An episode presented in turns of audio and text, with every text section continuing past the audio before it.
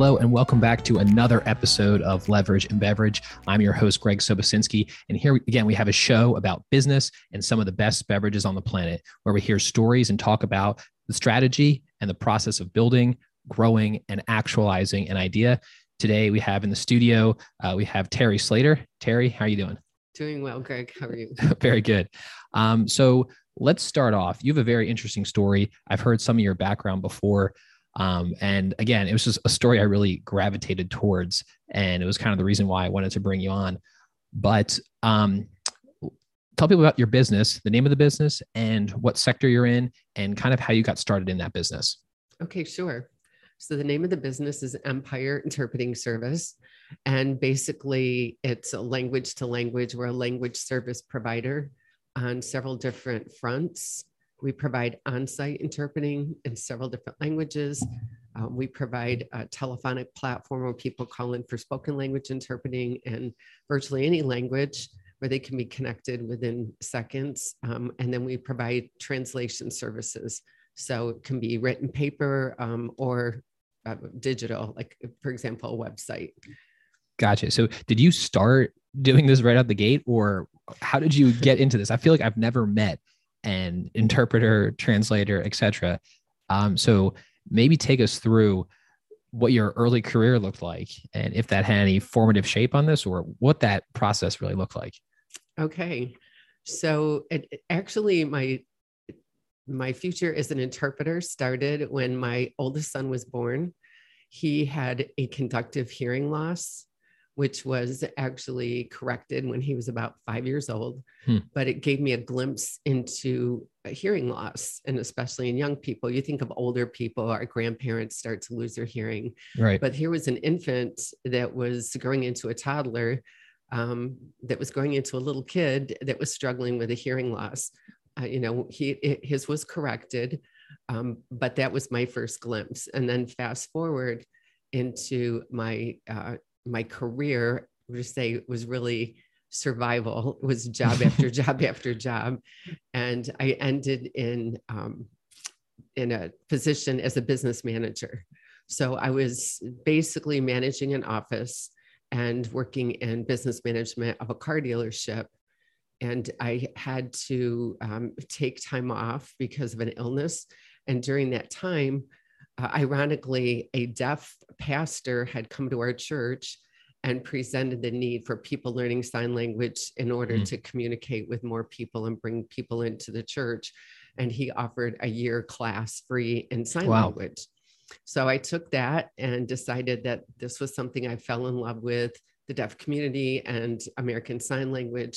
So during my uh, treatments to get through an illness, um, I fast tracked my Uh, degree in interpreting my undergrad, because I was very concerned that I didn't have an undergrad degree, and I had two little boys at that time.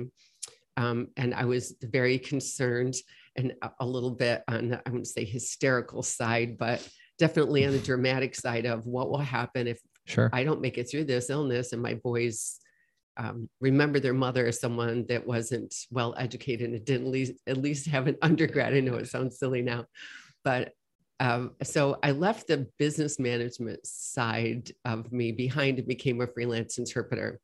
So after I made it through the illness and I was told, you're not going to die, so go live your life, I had to decide what to do.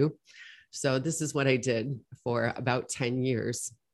Um, what I really saw lacking in the industry of language service providing was the vetting hmm. of interpreters, and really the professional and ironically ethical side of um what was happening in the industry. So after about ten years, I decided to start my own agency. And it started as just sign language, and six of my colleagues that I respected and I knew were talented and had the um, certifications and background and formal training. And I started using them and they worked for me. And that's where it all started almost twenty years ago. So it sounds like you had a, a couple nudges along the way, both as far as your son and then the, the priest at your church. It's like, wow, this is really kind of shaping up to, I should be involved in this field in some way or another. Right. Um, so it sounds like you did some bouncing around for a while. What was that process like from, I guess, both an emotional perspective as well as just a transition perspective. I mean, today it seems like people are bouncing around jobs a lot, but it seems like, you know, even ten years ago, that wasn't that common. People were more in their role. They kind of stayed there for longer periods of time. So what was that like internally for you? I think for me, because I'm very unusual, I think, in the sense that I was on my own at fifteen. And hmm. so I, you know, it, when you find yourself in that situation, you're in survival mode. So a lot of my work was just, you know, working as a waitress or working as a receptionist or cleaning hotel rooms. What could I do to survive? And the one thing I always knew is that I needed to have a formal education. So through all this, I was always looking for educational opportunities. Um, I ended up in a car dealership that had a program through um, Porsche at the time, many years ago, where you could go through almost like um, a mini business management um, program. So I went through that, which really fell in love with the management part of business. And I worked in virtually every part of the dealership that I could find, from the service department to parts to sales. And so that was something that, that really got my juices flowing, and I, I and I really loved, but it was very different. When I finished my degree in interpreting, all of a sudden I was faced with the opportunity that I didn't have to sur- go from survival to survival, that I could actually look at my career and what mm-hmm. was that going to look like for me. Um, freelance interpreting, you're very much independent. I know contractor, you're subcontracting through different places, and, but it is your own business. So it kind of still, you know, utilize a lot of that, but it is a different mindset for sure. Sure. The piece I want to go into real briefly is the, the survival mode aspect. I'm sure a lot of people listening, you know, there's something they want to do, but they kind of find themselves in this place where, you know, they're either bouncing around, just trying to make ends meet for, for one reason or another. Um, and what, what happens then is it makes it very hard to think strategically about the future. You're just trying to make sure the bases get covered in, in the here and now. Um, so what would you say to those people who are like, you know, having gone through it, there is a light at the end of the tunnel? How do you, how do you navigate th- those waters? That's a great question. I, I think that what you have to do is look for the opportunities. If you're a waitress, you need to look for when are those opportunities and present yourself to management mm. um, of taking over a shift. There's always shift leaders. There's always a way that you can prove yourself and move into that position. So now you're learning leadership skills. Um, it's not just about a higher rate of pay, which you would have, but I remember working for the car dealership specifically. I was hired as just a receptionist that took people's money. And then I had an opportunity to work with the bookkeeper, who then became ill and had to be out for a while. I presented to the owner of the dealership um, an idea to work with our accountant for that I had met. And it was a cheaper alternative for him to train me to do the bookkeeper's job than it was to go hire another bookkeeper. Right. So he bought in his C P A and he sat next to me and he taught me how to do the financials. So I think looking for those opportunities to learn and looking for those opportunities to push yourself into those roles, um, whatever they might be, they're always there regardless. Even in housekeeping, there's a head of housekeeping, right? There's always something that you can be pushing for. Yeah. The, the part about you learning the bookkeeper's job, you can see where someone could fall in and go, whoa, I've never done that before. They kind of shy away from it, but it's one of those situations where even if you don't know completely how to do it, you kind of have to accept it, run with what you know, and kind of plug and play as, as you go. Because that's really, in, in those situations sometimes, it's the only way to advance or level up is, okay, I'm not quite at the point that they're asking for in the, in this role. And I see it all the time with people applying to jobs. Oh, I don't hit those requirements. I haven't been ten years in, in this job. I don't have X amount of experience in this field or a tangential field, so I'm not going to apply. But I mean, more or less, I would encourage those people to apply anyway. And typically, if you're savvy enough, you you can make that work. So I think that's a very important point that I wanted to just point out for a second, because I think sometimes people underestimate their own abilities, or, or their, at least their ability to take on that, that next challenge that might be there, but um, hasn't fully been clarified yet, if you will. Exactly. And I, you know, I used to live by my internal motto of fake it till you make it. And honestly, I was just a kid. I was a fifteen year old kid with not even a high school education. It's hard. It's hard. It's so hard. I, you know, there's, you, you have to do it. Survival is a great motivator. My dad used to say hunger is a great motivator. Yeah. And I was, I was in all those, those positions, but I didn't know anything about accounting and bookkeeping. It was mm. terrifying to me to think I was going to be in that role, but you know, people do it. You know, people, where do you learn the most? Do you learn the most in a college classroom, or do you learn the most when you're on the job? Right. I, I'm sure that, and I'm sure that was looking back, being that having to bounce from place to place or be in that survival mode was definitely helpful in later years, because things that might've been a catastrophe were, okay, I've, I've been here before. You know what I mean? I can, right. I can weather this storm. I can, I can make this work. I think it's really helped me as a business owner. And when I'm hiring people and I look at people, um, you, you know, skills will come. If people have the formal education as an interpreter or translator, they have those skills. Uh, work ethic and professionalism are something that's ingrained. Mm. And I look for that first and foremost, because I know that they're going to be in the field and their skills are going to be built upon, and they're going to get that experience that they need to become a better and better interpreter or translator. But I can't teach someone unless they have it in their gut, that work ethic and that professionalism that, that the people, that's what I look for, that people bring to our company. That's good to know. So I'm sure you've refined your hiring practices over the years, and it's kind of boiled down to, to this right here is who can yes. talk to people, who can be relational. Um, and I think sometimes people really overestimate what they have to do for a job. I mean, there's, I had a conversation with someone the other day about people who are just nice people, and working with them can be a pleasure. And even if they're not a, like the, the best in their field, you'll be like, I'm willing to work with you because I like you. And other times you might people who might um, rub you the wrong way, or just kind of, Um, I don't know, not pleasant people to be around. And it's like, yeah, you might be really good at what you do, but uh, quite frankly, I'd rather not not work with you. You know what I mean?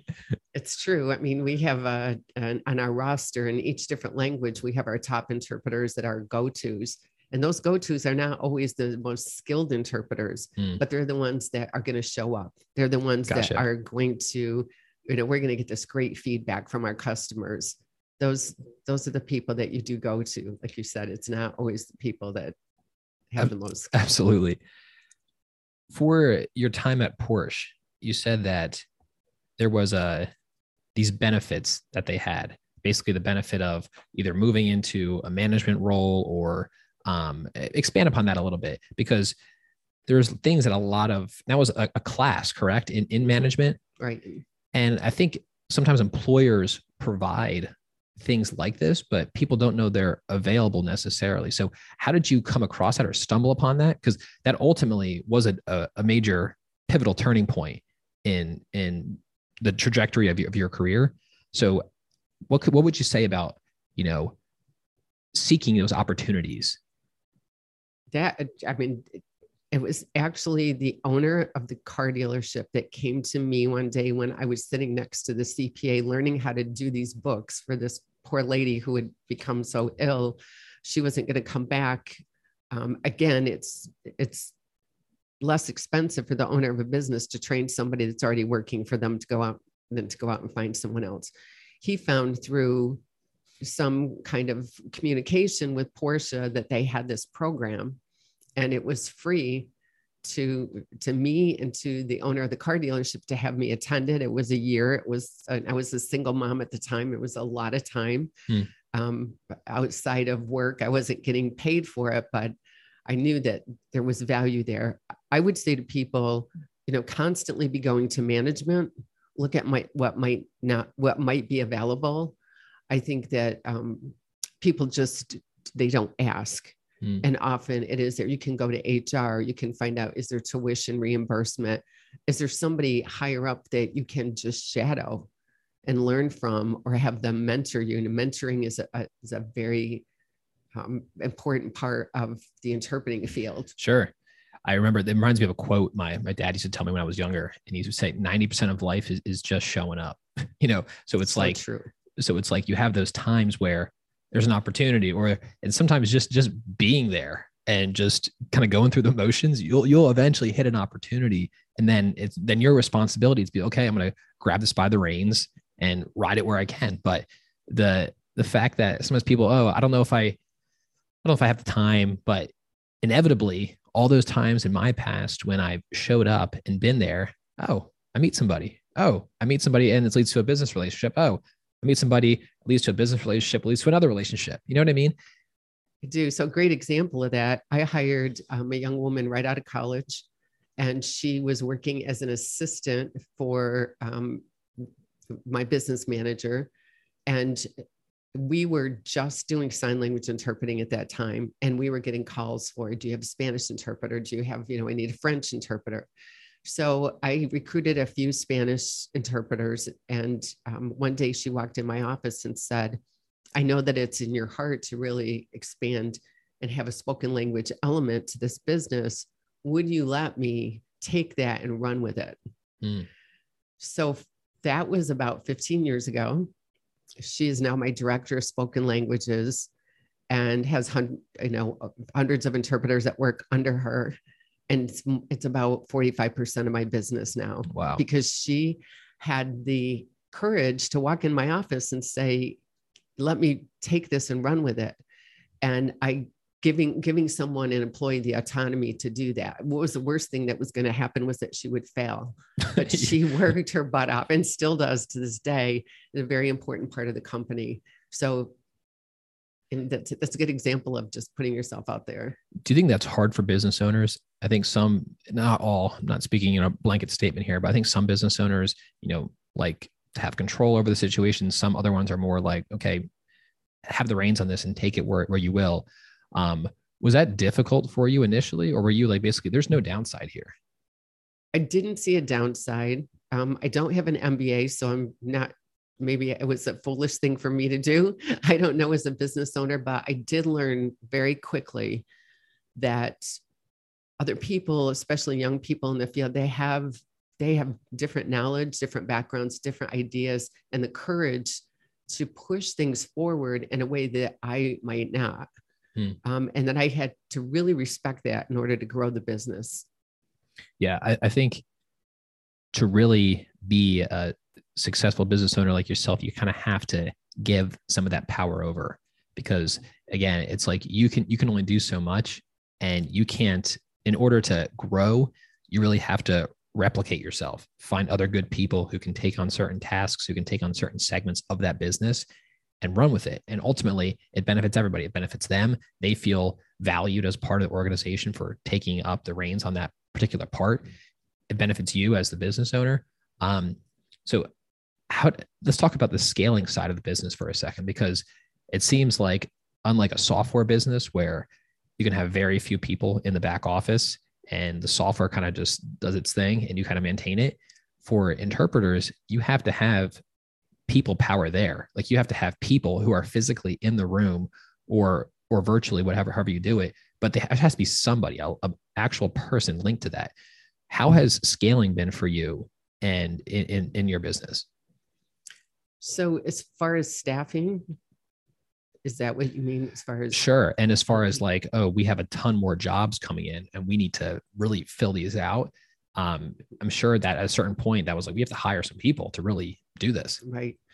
Um, it's very different on the sign language side and on the spoken language side. My director of spoken languages spent a lot of time online recruiting people through LinkedIn, um, a lot of time um, using our social media to get people in, going to the professional organizations, certifying agencies, and so on to bring her people in. On the sign language side, it was actually um, easier because I was in that field for ten years. I was a freelancer. I knew those people. Um, I went to a lot of college fairs and recruited people. Today, we don't have to do that. People come to us, they get resumes every day. Right. So um, as far as scaling the business to bring those people in, there, there are two pivotal things that happened to us. The first thing is that I hired someone within six months of opening the business. I joined a lot, every business group that I could find it. And I'll never forget a woman standing up and saying, you can either create a nice job for yourself or you can create a business. Mm. If you want to create a business, you have to start hiring. And I did. And that woman is now my C F O. Wow. So these people have been with me forever. Um, and she really helped me build and form the business. Um, she was smart enough to come to me a year into the business because I was still out interpreting, and said, said to me one day, um, are you an interpreter or are you a business owner? Mm. Because I can't do this all. We're growing too fast.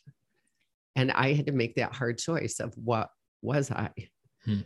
So I decided to, to be a business owner, and I'm not an interpreter anymore. I mean, I have my certifications and I could interpret, but I don't think you'd want me because I haven't interpreted in so many years. Right. You know, you need to be in it. Um, was that oh, difficult for you? That was really hard. I can imagine. I, I, I stepped away from, uh, I played basketball my entire life in college. I get in like my uh, third year, I stepped away just to kind of do other things. Wasn't quite where I, I thought it should be. And it was tough doing something for fifteen, twenty, thirty years and then stepping away from it. I mean, because that's like part of your identity at this point is I'm, you know, Terry Slater and I'm an interpreter. And now that's still there, but it's almost a secondary role to your primary as, as a business owner. Yeah, I think, I think a lot of my background played into that decision. Um, it, it was tough. Survival was really tough for me for a long time. And I knew that there was a ceiling on what I could make as a freelance interpreter. I knew that I didn't feel there was any ceiling on what I could do as a business owner. And I felt very responsible to my family, um, and to the people that work for me to keep growing the business. I also know that as a sign language interpreter, because of the physicality oh, yeah. and the repetitive motion injuries and things that can happen, that I've seen, unfortunately, very young interpreters have their careers cut short.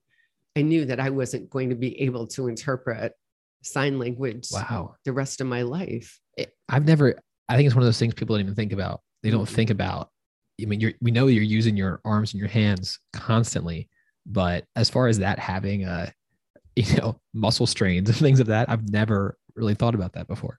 Um, I have a very dear friend who we started interpreting about the same time. She, st- she works for me still on a limited basis, but she's had many surgeries for repetitive motion um, injuries from her back to her neck to her wow. ulnar nerve. And, and it does happen. It's overuse. It's one of the reasons why I am really really tough with my customers on having teams for sign language assignments, anything over an hour and anything virtual, because virtual is a whole nother component. It has a team so that the interpreters can work in tangent and relieve each other every twenty minutes. Mm-hmm. The part that you mentioned about at a certain point, you reached a, a, a critical mass where you didn't really have to go find people to hire. They kind of came to you. I think that's huge for small businesses because especially today, in today's world, it seems like hiring can be an issue. So it, it's very nice to get to a point where, you know, we have enough people coming to us. We don't even have to worry about even marketing as far as hiring is concerned. Um, if you could try to categorize that, when did that occur? Like, was there anything like a, a critical mass, either as far as size, as far as things that you did for marketing that that really turned that that paradigm on its head where, okay, we went from having to actively seek people to now where people are coming to us and we have to kind of be more um, sift through the applications to see who we want to hire. So for spoken language, we still have to reach out to people because the language languages that we need are constantly changing. Hmm. On the sign language side, which is what we were known for primarily the first few years, we st- started out with a reputation of uh, almost, you know, it's it's impossible to be on the roster and working for Empire Interpreting Service. She sets her standards so high. Nobody else makes wow. me prove that I have a bachelor's degree. Nobody else does background checks and drug testing, and we do criminal and sex offender registry checks. Those were things that really bothered me about the profession in general, that I could be working as a freelancer and in a school with a young child by myself. No one had ever background checked me or, or you know, knew if I was a sex offender. And then I would be working, so for example, in a courtroom one time with someone who came in totally inappropriately dressed, that didn't have certification, that didn't have the skills they needed, and there, there just wasn't any oversight. So when I started the business, I decided that, the, that there was a very strict criteria for the people that were working for me. Now that meant that I had to pay them more. And a, a lot of what happens in the field is that subcontractors are told, this is what I will pay you an hour. We don't do that. And legally, you really shouldn't, because they're subcontractors in business for themselves. They, they should be setting their own rates. What I said is, here are the, all the hoops you have to jump through, and here's the vetting process. What are your rates? Hmm. So people realized they had the latitude to set their own rates. Now, of course, they have to be reasonable or I wouldn't be able to use them. But the word started to get out that, you know, Terry Slater's a real hard ass about getting you in the, the door. But once you're in the door, not only are you in the door and have a reputation that you are this excellent interpreter, but you have the support. I was paying my interpreters and still do regularly on the first and the fifteenth of every month. That doesn't happen. And that didn't happen with other agencies. Sometimes I'd wait months to get paid. Hmm. Um, we have support staff twenty-four seven. So if they're out on a job on a Saturday night at eight o'clock and something happens and they need the support, they can call one of the staff and get support. They have teams on jobs where they're putting themselves in danger for repetitive motion injury, and they get the information they need from where to park to prep materials. So th- people started to recognize that, and it drew them to us. Very cool. The, the certification part, um, and we had talked about this previously, but it seems like it is something that does get glanced over sometimes. Um, maybe you could speak to some stories that you've come across over the years where people either weren't properly vetted, because the whole, the whole industry is about communication. It's having meaning relayed to meaning in a different language. And if that's not conveyed properly, then, then it's not conveyed properly. So how often do you see that? And then maybe some examples of some egregious situations that you've come across. Well, I think the tipping point for me starting the business was the um, example that I told you about, walking into a courtroom. And I was there for a hearing. I didn't know who my team was going to be. I was in a business suit with my portfolio, because we often get vaudeered in court. And my team showed up in what looked like she was going to go wash her car Whoa. on a Sunday afternoon. Um, the judge thought that she was the defendant oh, man. and not my team. I would not allow her into the well of the court because of her attire. He ran his courtroom military style, which many judges do. So I ended up doing that hearing solo. Uh, it was an embarrassment to me as someone in the field, and certainly was an embarrassment to the deaf individual that had to appear that day. So um, that that was literally what tipped me into to starting my own business. But you know, we've we've all seen the quote unquote sign language interpreter that stood next to our president, Obama, who was, they found out later was, uh, we all knew he wasn't an interpreter because he was just flapping his hands around, but found out later he was a criminal, and Whoa. he had actually was involved in a mass murder. It was, it should have been a horrible embarrassment to the government um, of, the, of our country and the country where the president um, was speaking. He was feet away from heads of state from all over the world.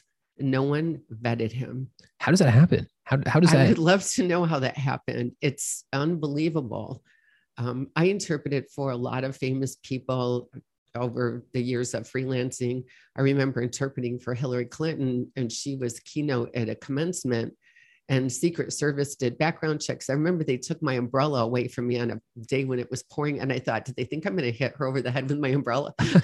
But they were very careful about who stood next to her, hmm. um, which they rightfully should have been. Right. You know, how this happened, but it, but it does happen. And during COVID, unfortunately, I saw a lot of televised sign language interpreters standing next to officials that were talking about our pandemic.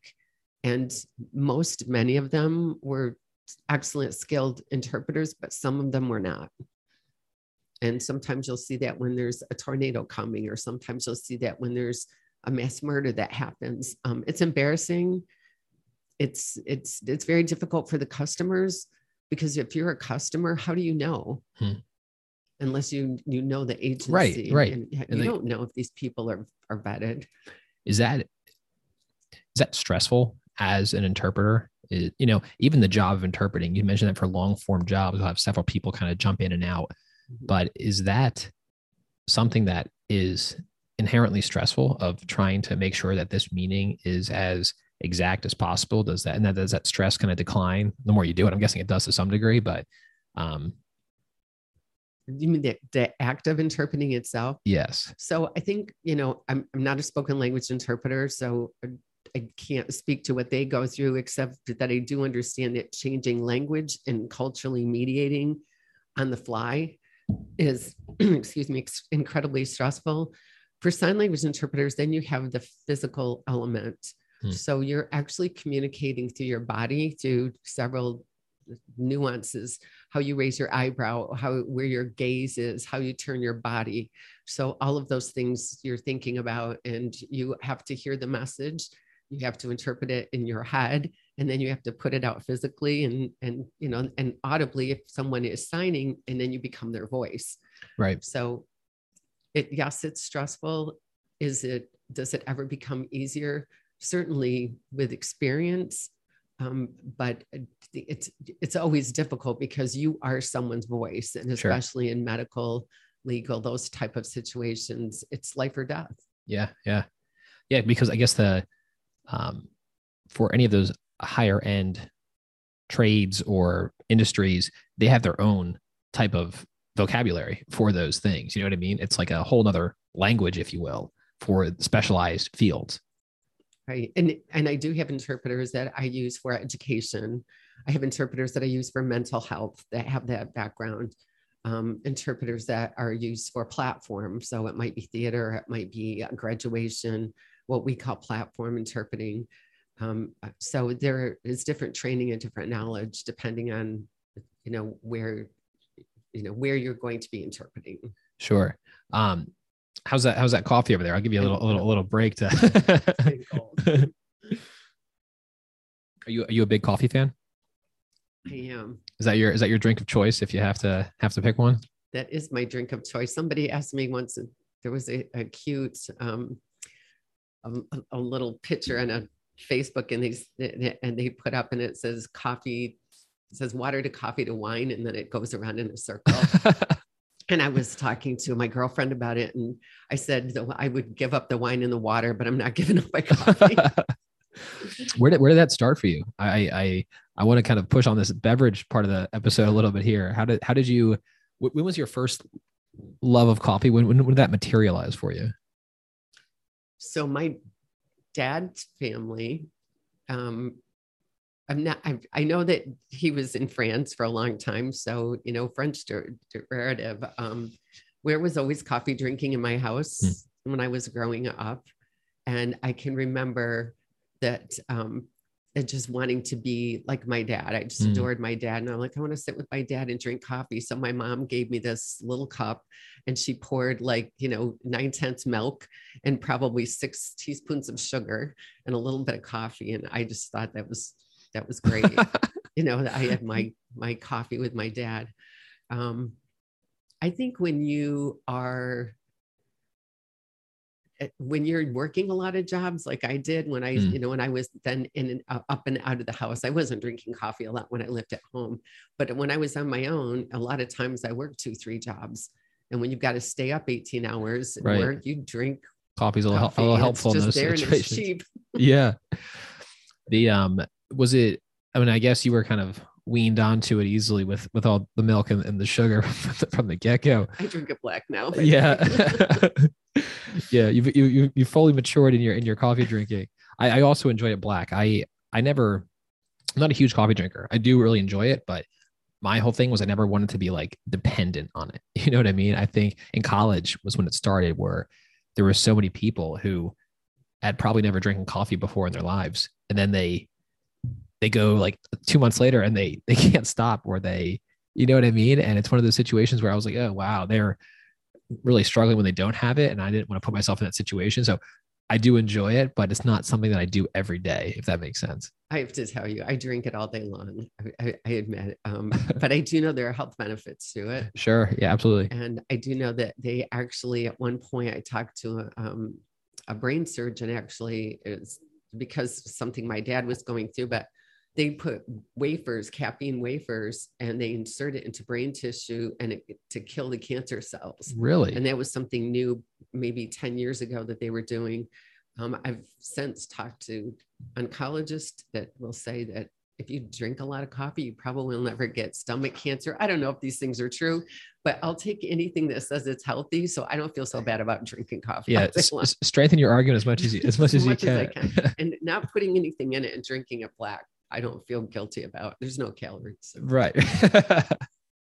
Yeah. I, um, for you, is it, is it just about like the taste and the aroma and just having it there? Or is it more like when you wake up in the morning, is it about the process of making it and having it and um, just kind of sitting for a second? I think it's habit. It's the smell of, you know, the first thing I do in the morning before, you know, I, before I even open the shades in the window or anything is I make a pot of coffee. So as I'm getting ready for work, you're smelling it in the background. Mm. It's, it doesn't anymore. It's not a stimulus to keep me awake because I could drink coffee at eleven o'clock at night and go to sleep. Right. It just doesn't, it's not. Your, your tolerance is so high now. That, it's a habit like anything else in life.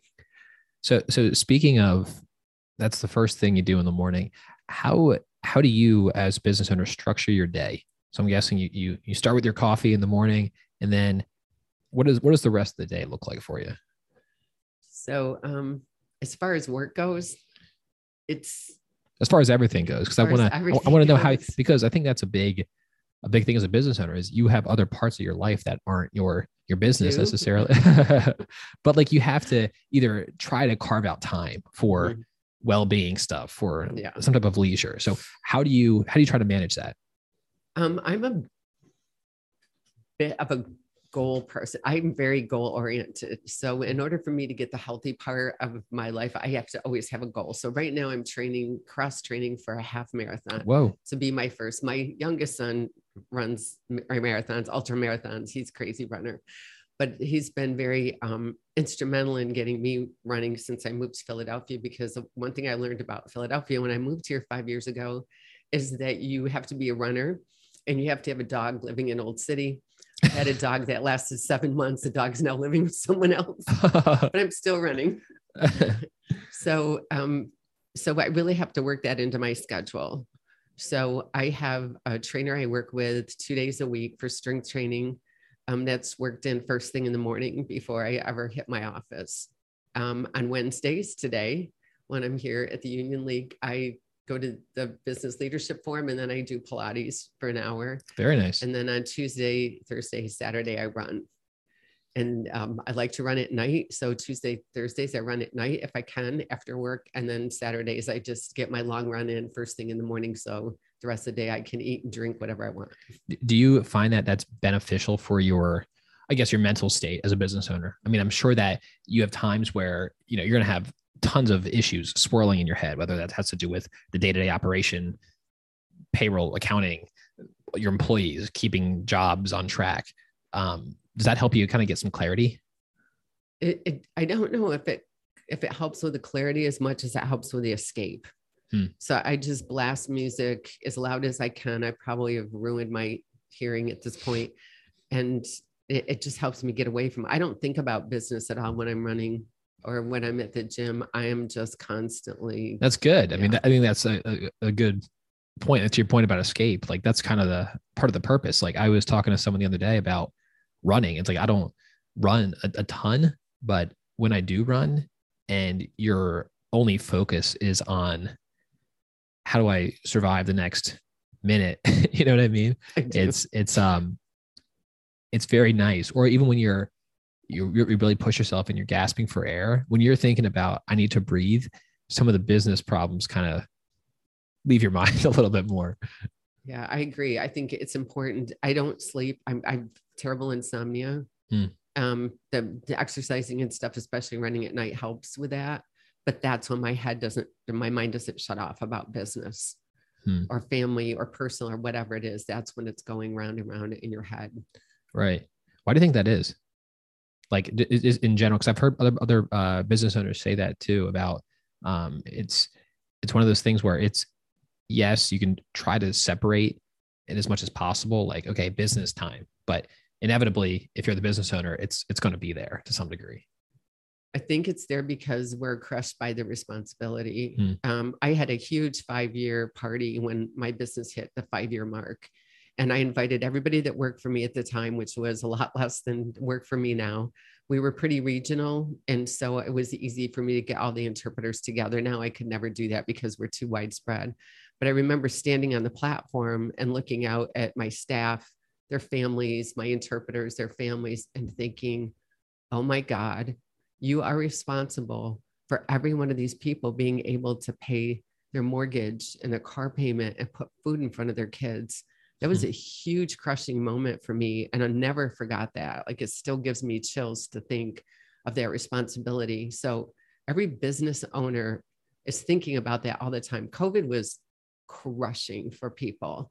And um, I was actually told yesterday that forty-seven percent of small business owners are now looking for an out. Wow. And this person asked me, why do you think that is? And I said, COVID crushed us. I was worried about every one of my interpreters. I have a single mom over there. Is she going to be able to feed her kids? Because they weren't, they're ten ninety-nine. They're not getting unemployment. Right. And I worried about, am I going to be able to keep my staff full time? Uh, you know, they, you live a lifestyle that you're accustomed to. And do I have to cut their hours? And what's that going to look like? Um, I think that's what keeps us awake. It's, it's not so much the logistics of a contract or hiring a new person. It's the responsibility of the people that work for us. It's more that the, the macro picture, if you mm-hmm. will, of. So let's talk about your, your business and your vision going forward, um, and how that vision has changed over the years. So I'm guessing you kind of came in with um, an initial thought of how you wanted to do the business. You didn't have spoken language at first. That kind of became integrated later on. What is the vision now for you um, in Empire go, going forward? My vision is to... which is, it's a twofold, to keep the quality in what we're known for, um, and the high skill and professionalism and customer service that people are used to, while moving into the territory, which we have had to because of COVID, of doing things virtual, of um, not being an on-site interpreter, interpreting service as much as we were before, and how technology is moving us into different directions. Hmm. So it's, it's easy to sit in my chair and fight it and pound my fist and say, this is the best way for the consumer. I want somebody on site for every single job. It's not reality. Right.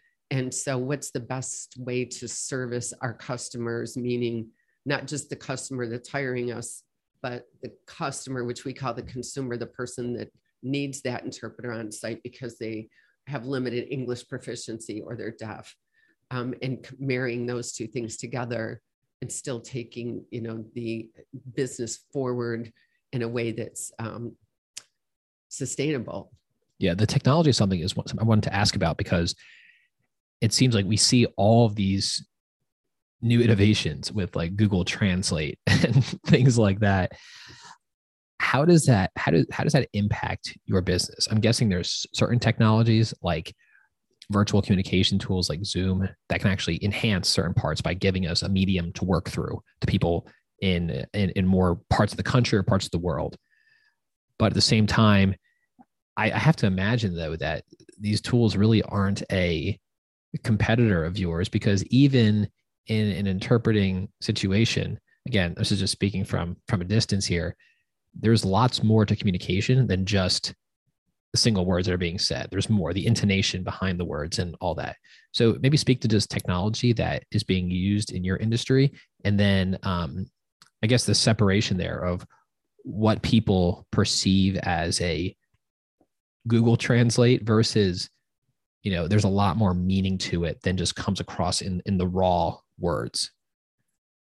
Sure. So um, the free software that you can get to translate, Um, I think if you saw in my presentation that I did some of the real faux pas on that. Yes. Uh, it's always good for a good laugh.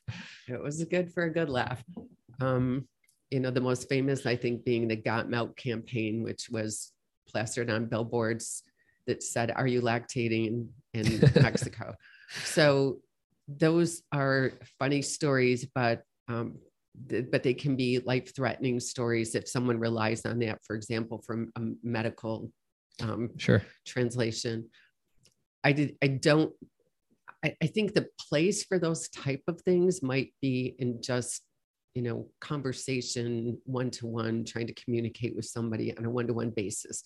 I can understand that. Um, it gets better and better. You know, I, I'm not going to lie about that. It, they certainly do get better, but they don't take into consideration cultural nuances, uh, the, what we call cultural mediation, mm. and the respect that we have to have from one culture to, to the other. It, it certainly also takes away the human part of in, our interpreting or translation.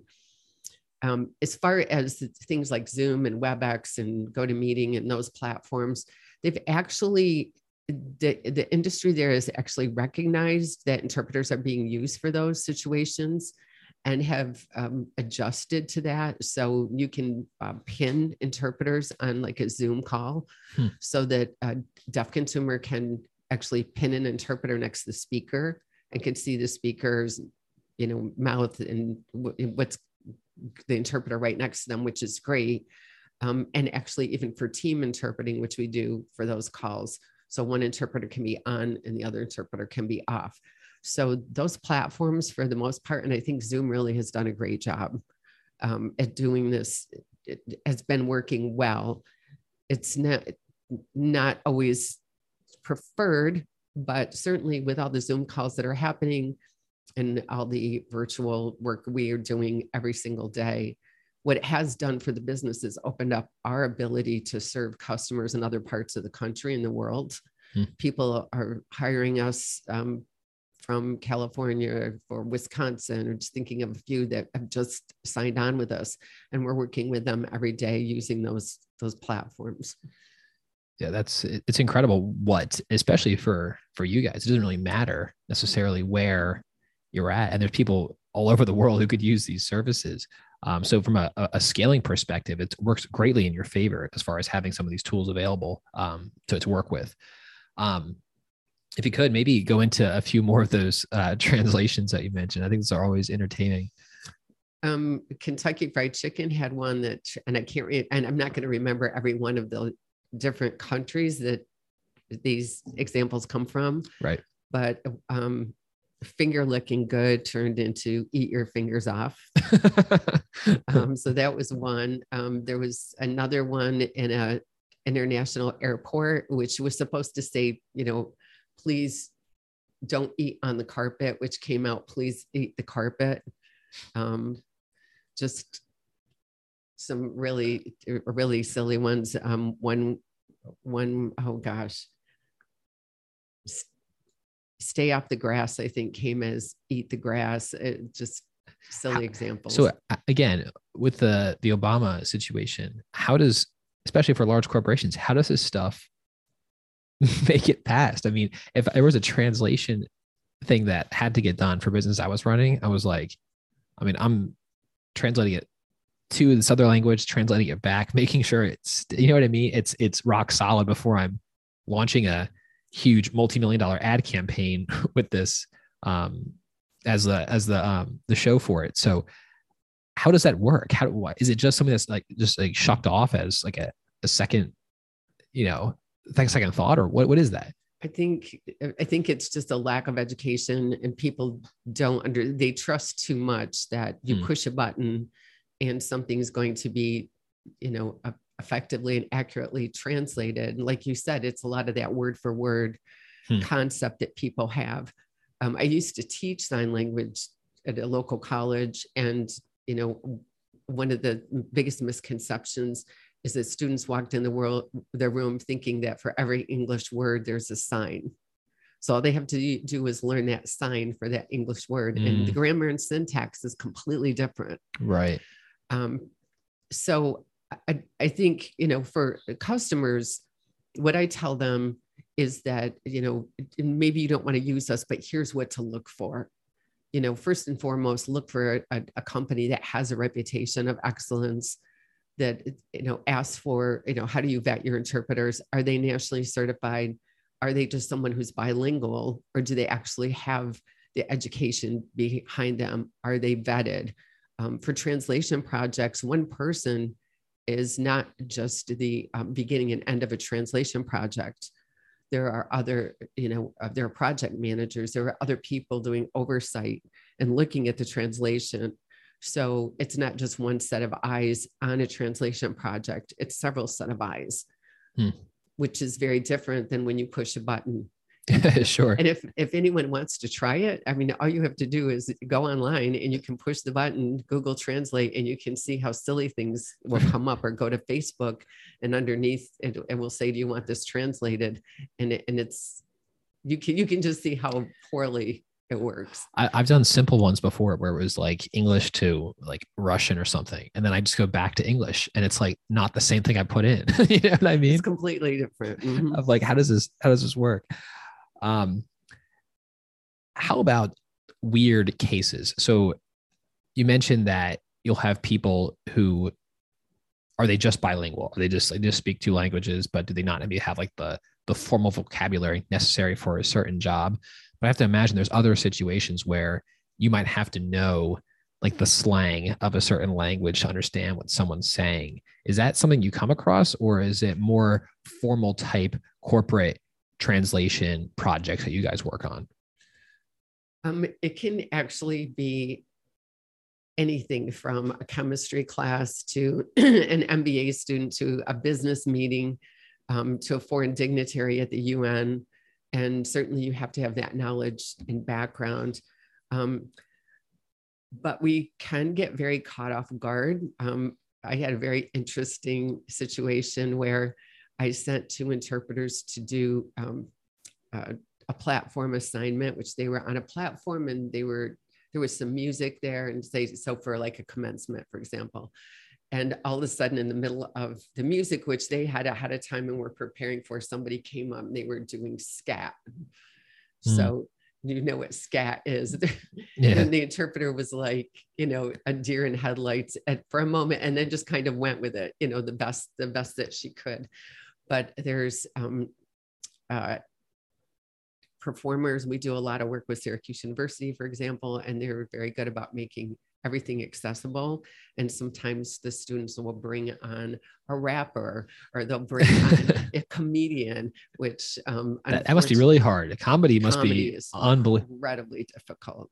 Like, how, yeah, because I, I I would imagine, because even in comedy, if you have someone who speaks the same language very well, if you have two people who are native speakers and like your timing is off, it doesn't come across. So I imagine if you're adding in not only timing, but a, a language barrier as well, and then all the syntax, grammar, all that stuff too. I mean, it must be incredibly difficult. It is, and, and you don't get a script for comedians. Oh, they, they're just going off the, off, the, off the cuff. And the worst part about it is that they often love to pull the sign language interpreter into their act.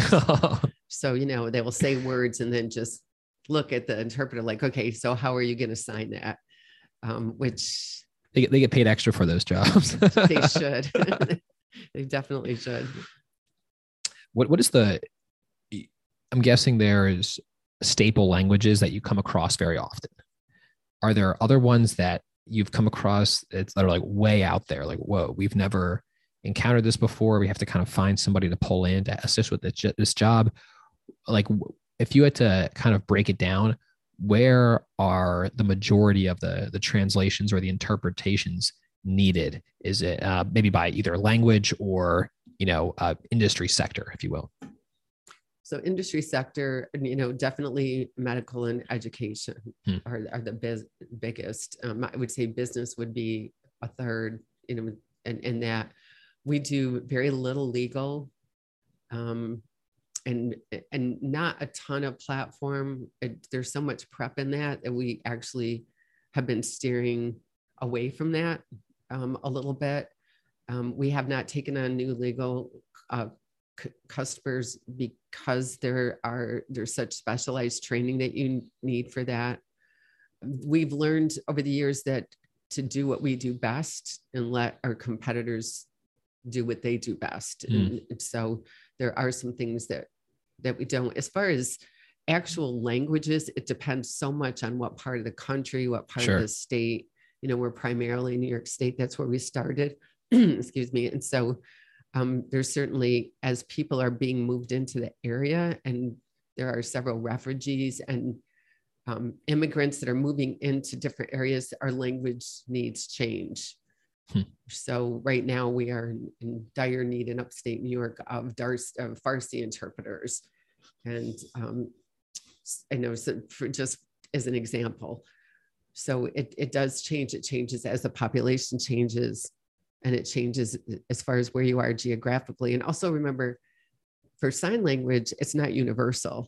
So hmm. there's American Sign Language, German Sign Language, Italian Sign Language, Spanish sure. Sign Language. I think it was a, that's a big misconception. Is that huge misconception. Yeah, that sign language just works for everybody because it's not verbal.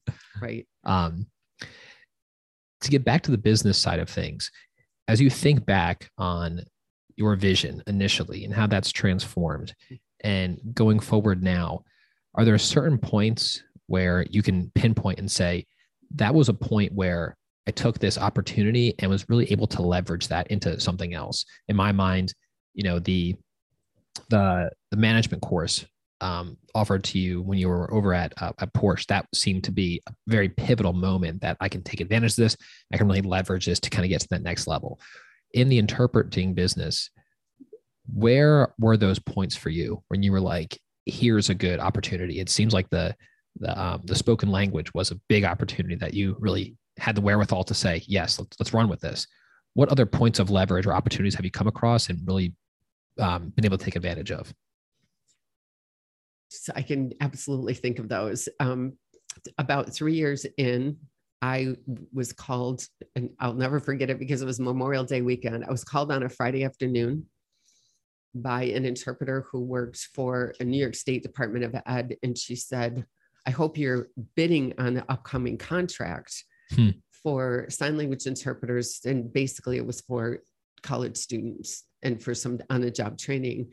And I was like, no. Um, she goes, you haven't responded to the R F P. And I'm like, what's an R F P? I'll be totally honest. I had no idea what I was doing. And she said, well, we've used your company when the agency that has the contract has not been able to provide interpreters out of contract, which I knew. It's due on Monday. And I called my attorney and my C P A, and I locked myself in my office for, it was actually a three-day weekend, for three days. Wow. And wrote this and learned how to write an R F P with their help. And we were awarded that contract. Wow. In a certain geographic area in New York State. And then we ended up servicing almost the entire state. Um, and we're awarded more and more geographic areas over the next several years. That became a huge part of the business. Um, ironically, last year, I decided to not pursue those anymore because of some changes that were made. And it was not beneficial to the company or the interpreters. So that was a very difficult decision, but it got, it really propelled us into a whole new level. Um, the other time that I can um, re- think about is that um, at one point in time, we were getting calls from emergency rooms and getting calls from hospitals in the beginning. And a lot of these places didn't have contracts with us. They just needed an interpreter and they were just finding us online. Sure. So we, I had a brainstorm. Um, my C F O and I, but then was my like receptionist, now my C F O, uh, we made packets for emergency rooms. We laminated cards and said, if you need an, an interpreter, a sign language interpreter, these languages that we provided, call this number. And then we made a language wheel, which is basically we punch hole the little strips of paper and we put, I need an interpreter in Italian, and it would be in English on one side and Italian on the other. So we had all these languages, we punch hole them together. We put all this information with our, back then we had brochures, now you don't use brochures, business cards. And um, actually my youngest son, we gave him the job to put, he put on a business suit. He was right out of college. He got in his old ratty Jeep and he drove to every emergency room in New York State that we could. I mean, we sent him day after day, week after week, and he just dropped him off in the emergency room and said, I'm here to drop this off for you. And we started getting calls like crazy from hospital emergency rooms, which then later on developed into contracts with um, these hospitals. That, so. That's so fascinating. Like even the, it's one of those things where you have this idea. It's like, whoa, this could work. But like in the back of your mind, you're like, I don't know if this might work. This maybe will work. I don't know. And sometimes when you're doing that, you're like, am I wasting my time here? What am I doing? But then looking back, it was like an ingenious move to say, here's this wheel. It's a very easy way for people to see how they can have someone come in and translate for them. But you know what I mean? Am I, am I off here? Or does that, that make sense to you? Like at that, at that time, you like, I, we know this is going to work, or we're just kind of shooting in the dark here. And, and I think it'll work, but I'm not quite sure. I think what worked was that all of a sudden the person sitting behind the desk, when presented with someone they couldn't communicate with, had an option. They had somebody to call. They could call us and say, okay, we can get an interpreter here and forty-five minutes or whatever. Um, so, and, and that definitely was, and it's so funny because my youngest son was involved in that. And then fast forward later, my oldest son was working for me and it, he said, you know, we really should do something about social media, which I wasn't even thinking about, hmm. and started developing social media platforms and, you know, getting the word out there. So, you know, it, it, it's one of those times when, you know, Stacy and I together, we came up with that kind of bootstrapping, you know, we're going to go out and knock on doors and hand out. But I think that the um, other pivotal moments for the business, not so much in acquiring customers, but just in moving the business forward, were those ideas that people came up with and said, you know, we need to do X, Y, or Z. And absolutely. And, and things, things change. You know what I mean? Things, mm-hmm. things change over time. Like you say, with, with that one contract, it was, it was a very good boost for you in those early years, but it comes to a point as the business evolves where uh, we could keep this, but it's honestly doesn't fit what we're, what we're doing anymore. Um, so maybe just talk for a second on how that process, how you think about that process. Like I think some people get into a rut sometimes where, oh, we've had this client for a long, long time and we have to service them forever, as opposed to there being a, a different direction to go. And that, that can be tough because you either have ties with them, you don't necessarily want to stop, but at the same time, you realize, okay, it's kind of undercutting some portions of the business here that we, you know, it might, it might be better served not doing that anymore. But just talk about that for a second. Yeah, that was pretty gut-wrenching. I can imagine. To be honest. Um, because you were had a tons of relationships, I can imagine. Yeah, with... fifteen years we served those contracts and we had relationships with the people, um, people in Albany I had very close relationships with. The staff, and we knew how to serve that contract and we knew we were the best at it. And we were even told once in a meeting in Albany that they said, you know, Empire is the gold standard that we want every other agency to um, live up to. So we knew we were doing it right and we were doing a good job. But because of how things had changed in the industry, because of the limitations that they were putting on this particular contract, Um, it really wasn't a response to, an, uh, you know, um, like an R F P. It was more a job offer because it was, this is what we will pay. This is, you know, uh, we will, right. you know, the parameters. And if anyone's worked with the state or federal government, you know that you wait for your money. Sure. So we had to also, you know, f- factor in that. I was actually able to run my business with one less full-time staff person because of the paperwork involved in that contract. Jeez. So um, it was a very tough decision. My staff was solidly behind me. They, they were ready, the stress of it. I mean, it's a very stressful contract for several different reasons. Um, it had changed over the years, unfortunately, not to the betterment, and said, is this a viable customer? And we had we had signed on hundreds of customers and interpreters, and were known in the field because of these, this contract, because we were all over the state. So people would see us, our business cards were out there, interpreters were out there. So that served a huge purpose. But it's very hard to cut off a customer base. It's very scary. The one thing that it did for us, though, that it, it took a customer that was over thirty percent of our business. It allows us, allowed us to focus on acquiring new customers. And now I have, I have no, my customer base is so diverse now that there's now one customer that's more than ten percent of my business, my revenue. Which is actually, from a strategic standpoint, probably a better position to be in. Much better. You don't want all of your revenue position. coming from, from one client, because in, inevitably when the hard times do come, as we know they do, that could be a drastic hit to the business. Right. Um, so that's actually, that's actually awesome. I mean, if you're less than, you know, nine, ten percent for every customer, and you can now have the, the freedom to kind of pull in new people as they come along. I mean, that, that's, that's a really a winning recipe, I think. Yeah. So much of the staff was servicing the one customer, um, that it, it just, you know, and because of the fact that we, we feel very obligated ethically and professionally to pay our interpreters a fair rate and to pay them travel and to pay them minimums, we were still doing it out of pocket when we weren't able to bill for some of those things. Right. And so it is just, you know, I would always say to myself, what would you be willing to do when you were a freelance interpreter?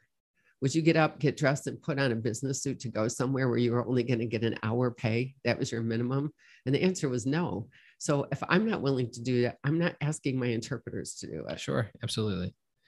Um, so I want to do uh, what we call the a quick question round real quick. It's just really to, it's a broad variety of topics. Just want to get your, your initial thoughts. Okay. Um, so the first question is, what is the coolest thing that you've seen recently? It can be either in the interpreting business or in, in anything as far as you're concerned, but uh, the, the coolest thing that you've seen. Wow. The coolest thing I've seen. Um,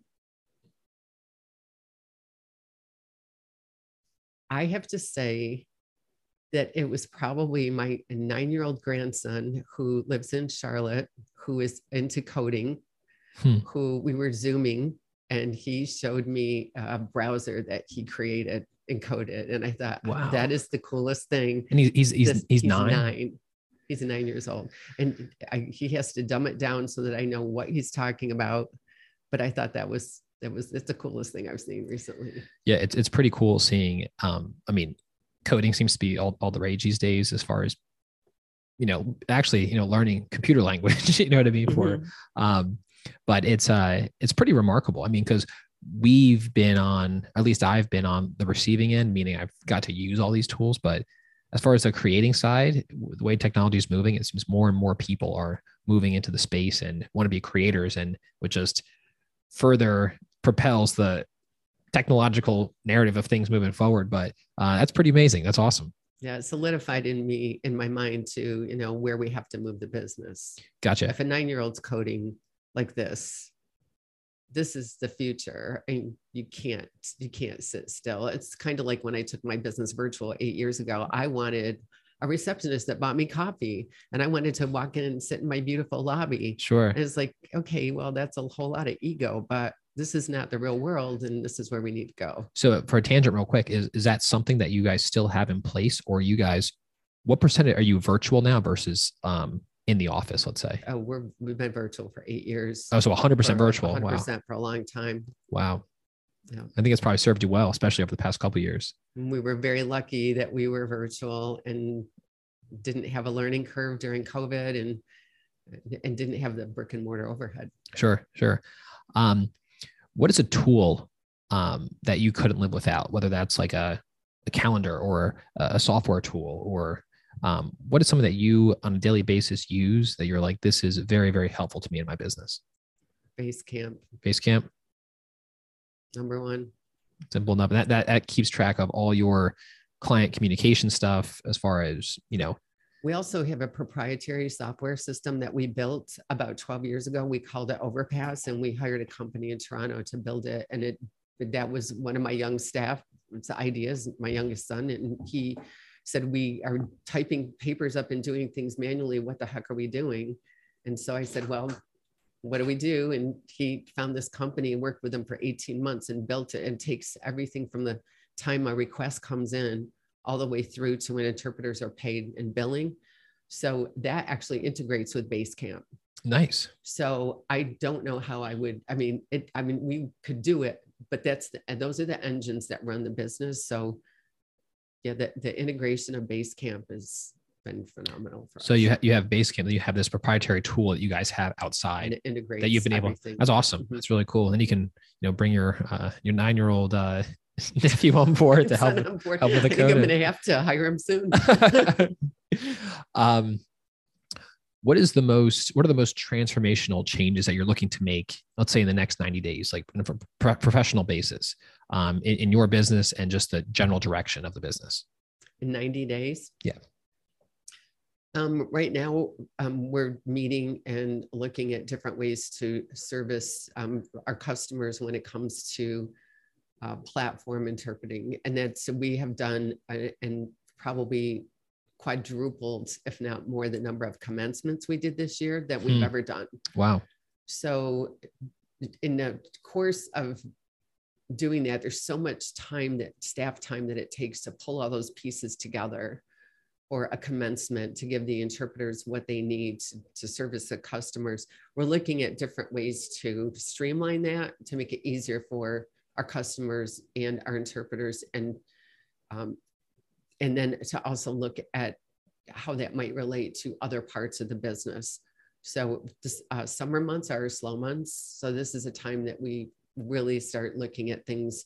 Um, my subcontractor packets, I'm changing some legal language. So I'm really involved with my accountant and, and my attorney in updating things during the summer. So those things will change. So the summer is your time to work on the business instead yeah. of working. Yeah. yeah. Gotcha. Um, and finally, I think I know the answer to this question based on our previous conversation here, but I would guess it's probably a combination of water, wine, and coffee. But what, what is your, your favorite beverage? Coffee. Coffee. It's hands down, gotta be coffee. Uh, well, Teresa, thank you so much for setting aside time to do this. I've, I've really enjoyed the conversation. Um, and, you know, look forward to, to talking more, but, um, I'm going to give you the next, you know, thirty seconds or so are yours, just to, um, give any last words to the people listening and plug anything as far as your social media or anything of that sort. Um, I always take the opportunity to talk about my business, and thank you, Greg, for giving me that opportunity. I, I really do love to talk about business in general, and I'm always available to anyone. I especially love working with young entrepreneurs. Can find us online at empire interpreting dot com, and we're on all, all the social media platforms. So I, I would guess if any advice to a young entrepreneur or young in whatever business you have is to never keep it yourself, to constantly be adding on staff, and to give autonomy to the people that you work. You've trusted them up to hire them. Let them take their ideas and run with it. Sure. Awesome. Thank you so much, Teresa. I appreciate it. Thank you, Greg. Thanks so much for listening to the show this week. If you are not yet a subscriber, please go and hit that subscribe button wherever you get your podcasts, Apple, Spotify, and all the major platforms, and you'll get notifications whenever new episodes are posted. If you want to write to us, our email is leverage and beverage at gmail dot com. If you follow us on Instagram, it's at leverage and beverage. I'm Greg Sobosinski, and you've been listening to Leverage and Beverage. As always, keep pushing forward one sip at a time.